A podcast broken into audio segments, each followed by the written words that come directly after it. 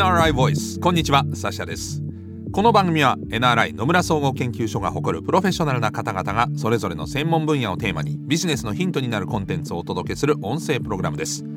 今回お話を伺うのは CX コンサルティング部主任コンサルタントの名村健作さんです。よろしくお願いします。よろしくお願いいたします。えー、名村さんは NRI で情報通信コンテンツ分野における調査事業戦略マーケティング戦略新規事業立案に従事総務省経済産業省のエンターテインメントコンテンツビジネスに関する各種調査にも参画されています、えー、このシリーズはですね日本におけるアニメビジネスをテーマにお話を伺っているんですが今回のテーマは何でしょう？はい今回はアニメコンテンツ流通の変化です。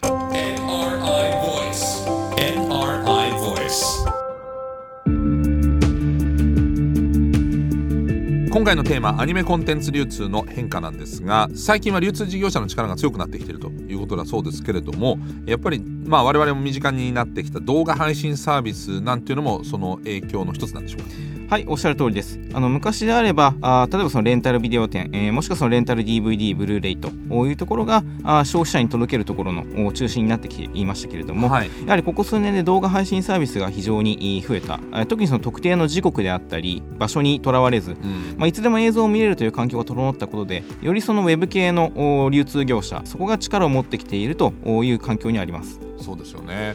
結構あのああいう動画配信事業者の視聴時間とかは、はい、アニメがかなり下支えしてるっていう話は聞きますもんね。はいおっしゃる通りです。あのアニメであったりあとはその韓国ドラマであったりやはりその確固としたファンを持っている、うん、テーマ作品そういったものがあ非常に大きなウェイトを占めているという形になりますまあ、音楽のところで言っても配信が例えば増えたことによって CD の売り上げっていうのは下がったわけですけれども、はい、そうするとパッケージの売り上げとかレンタルビデオっていうのはやはり以前ほどの勢いってのはないんでしょうか？はいおっしゃる通りです。あの一時期流星を誇ったレンタルビデオ店レンタル DVD ブルーレイという形ですけれども市場としてはあやはり非常に厳しい状況になっていまして、まあ、の数字としてもその市場は縮小傾向にあって、えー、おそらく今後も大きな回復は見込めないものと思われます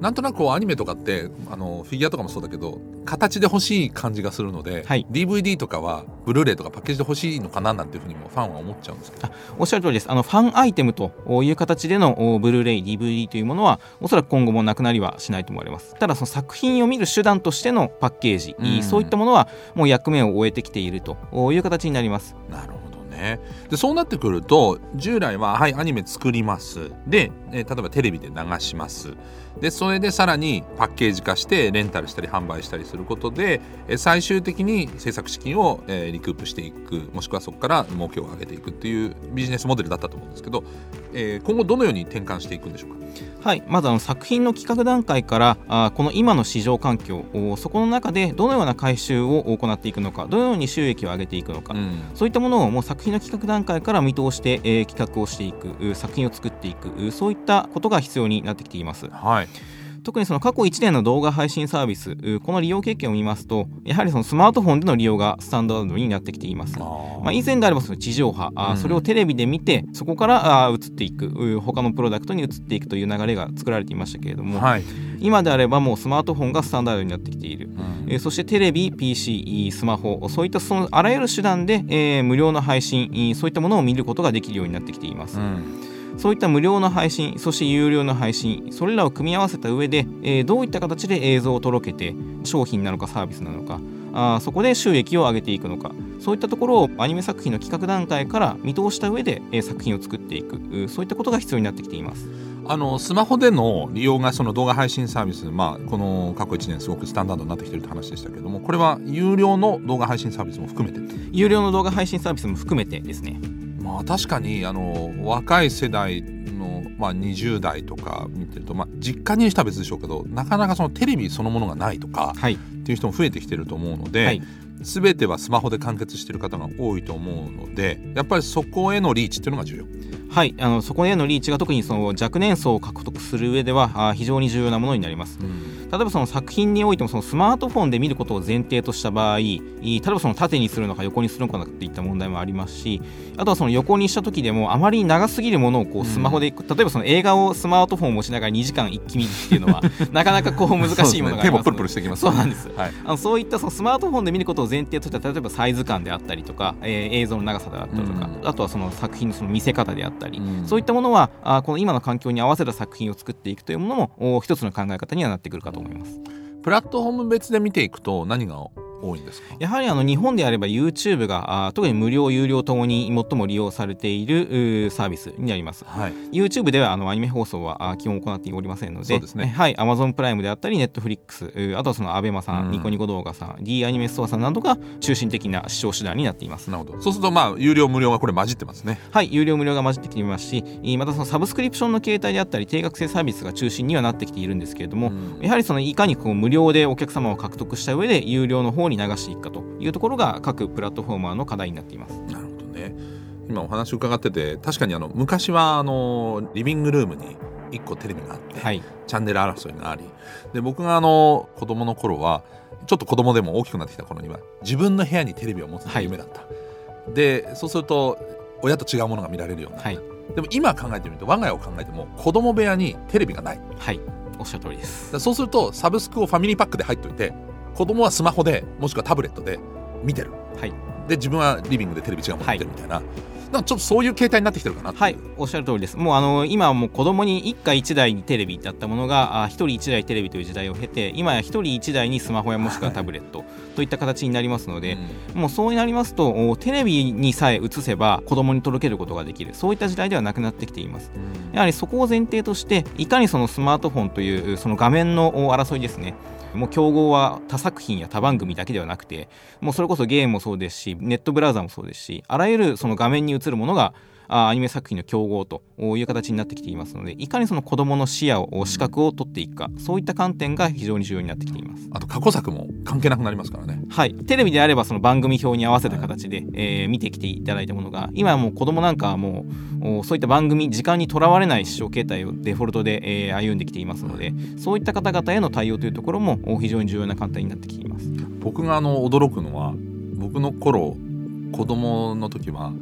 土曜日の朝起きて絶対にテレビのアニメを見る。朝7時にそれで無理やり眠いのに起きてたんですけど、はい、今の子供起きないですからね。起きないですね。その時間に合わせて見るってことがないんで別にそこまでして見たくないみたいなだったら起きてからなんか動画配信で見るみたいな。そうなんです。そこがこうオンデマンドの強さであって、うん、えー、それだけこういつでも誰でもどこででもというところがあ映像作品特にそのアニメにおいても浸透してきているのが、まあ、あの非常に業界としても追い風になってきていますし、うん、逆にそこによってその競合が増えてきているというところはあ一つの現状としてあります。そうなると、まあ、全部まとめて言うとそのサブスクとか、まあ、動画プラットフォームに移行してるっていうのはアニメにとってはいい状況なんですか？アニメにとっては非常にいい状況と言えるかと思います。特にそのサブスクリプションで流しているようなあ映像作品の中でも特にアニメ、特に日本市場においては視聴ニーズも高く、またあのコンテンツの品揃えの面でも過去作品も含めて非常にタイトルが揃っているという意味で、プラットフォーマーに対しても大きな貢献をしています。まあ、そういった意味ですとアニメ制作会社さんそしてアニメ産業全体にとっても配信が増えるサブスクリプションモデルが増えるそういったことによる作品による売り上げの増加ここはもう望ましい事態と言えるかと思います。あのサブスクで言うと例えばいろんなプラットフォーマーがありますけど、えっと、映画とかに関して言うと、えっと、自社のとかそのサブスクでしか見られないっていうオリジナルコンテンツみたいなものをみんな強化してる部分があるんですけど、はい、ことアニメに関して言うとそのコンテンツ量を増やすためにどこのサービスでも例えば放送した翌日に全部で見られるとか、はい、そういう作品が増えてますよねだから。はいあの日本ですとアニメを放送しているもしくは配信する権利を持っている会社さんがあ自前でこう囲い込むということがあの非常に少なくなっています。でこれがそのアメリカに目を移しますとやはりそのディズニーさんがあの最も大きな例ですけれども、はい、各プラットフォーマーに卸していたものを自前のプラットフォームを作るために引き上げてしまうと、はい、いうようなそのコンテンツホルダーが徐々に徐々に力を持ってきている形になっていますのでもしかしたらその日本のアニメ産業でも特定の会社さんであったり特定の業種の方がな力を持って、えー、自社のコンテンツは自社のプラットフォームでしか流さないと。いう流れが起こり得る可能性もありますけれどもやはりその海外への、まあ、配信とかも含めると特に米国系のプラットフォーマーと仲良くできているという現状は海外市場を睨んだ時には非常に好ましい状態かなと思います、まあ、利用者としてもどのサブスクに契約しても人気のアニメが放送のとか毎週定期的にあの見られるので違うサブスクを契約しているお友達ともその同じアニメの話ができるっていうのはありがたいなと思うんですけどね。はいあのそこの部分はあの非常にプラスになっていると思います。うんまあ、リーチも広がってるということだと思うんですね。はい、はい、えー、さあ次回は最終回ということでアニメビジネスの課題と将来像ですねここまでいろいろ見てきた中でこの先どうなのかということで、まあ、どんな課題を今抱えているのかそれをいかに乗り越えていくのか、えー、伺っていきたいと思います。なめるさん次回もよろしくお願いします。よろしくお願いいたします。